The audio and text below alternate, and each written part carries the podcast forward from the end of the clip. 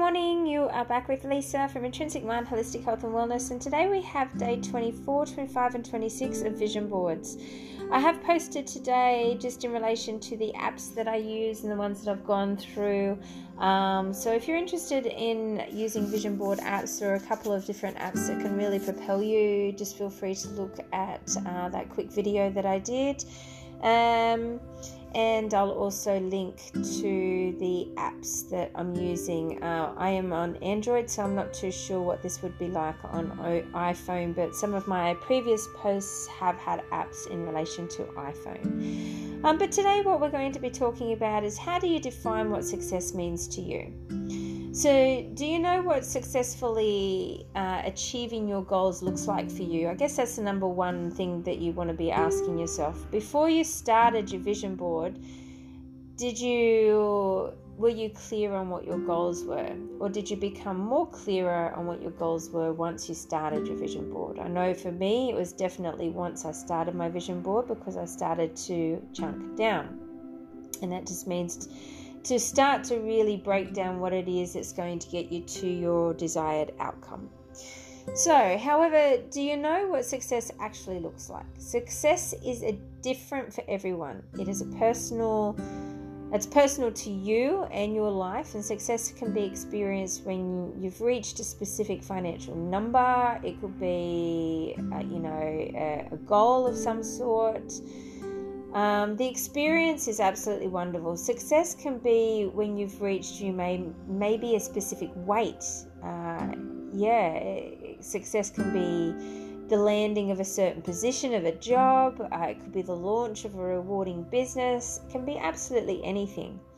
Success can also just be a feeling Uh, it's how you feel about your health, maybe, or how you mm. feel when you wake up each and every day, or the feeling of peace that comes over you once you mm. achieve the success in your goals or you've achieved a goal.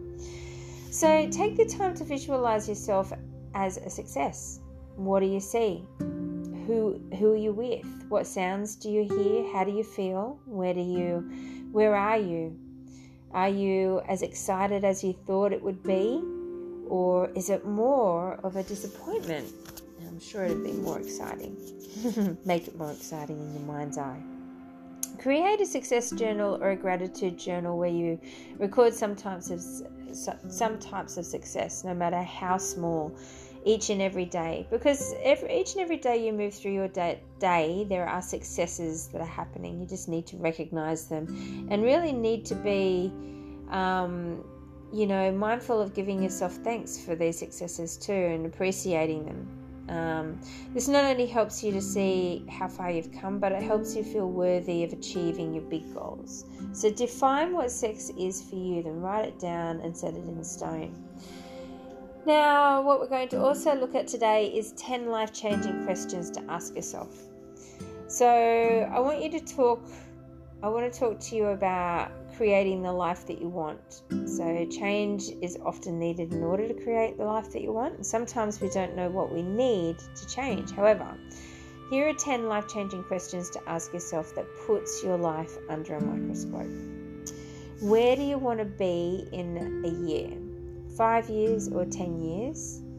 Is it where you are now? And will my life be any different if I continue doing the same thing I am currently doing now? That's a really big, important question. Number two, what is my why? Why am I going after my dreams? And what is the reason I want to achieve specific goals? Number three, what am I grateful for in life? And what do you really, or sorry, what do you already have in your life that you are grateful to have? Number four, what are my core values? How can I you know, be true to them. Your values are what guide you. They are your personal set of beliefs and ethical principles. Identify what they are and live them. Number five, are other people's opinions too important to you? Do you worry too much about what other people think? Number six, what would I do or if I if I fear what would I do if fear weren't a factor? That's an important one, actually, because a lot of us walk around in fear of failure. So, if you had that no fear of failure, how would life look? Fear holds you back from going to where you truly want to be. What could you achieve if it wasn't there? Number seven, is my circle of friends influencing my life in a positive way? You are the average of the five people you spend the most of your time with, according to Jim Rohn. These people influence your mindset, behavior, and habits. Are they successful, happy, confident, negative, needy, lazy? What are they to you? This is really important to understand. Number eight, is my life promoting physical, mental, spiritual well being? Is it healthy in all ways? Number nine, am I giving those I love enough of my time? Am I spending quality time with family and friends? And this is something that I've got to really be mindful of because I spend so much time in business that I forget that I have a life outside of business. So, you know, just this weekend gone, I left business completely behind and just spent the weekend with my partner. It was wonderful. Now, number 10, do I care more about my life, how my life looks and feels, and are you simply creating a life to impress others? This is important too because you need to be able to create a life that you want, not what others want, what you want. Do you want to create a life of joy and contentment? So, these are really cool questions to ask. I love this type of stuff because if you sit down and realistically write it all out, you will sometimes be surprised what comes up for you. I know that I used to try and live a life that other people wanted me to live, but I didn't even really realize it. I thought it was just me.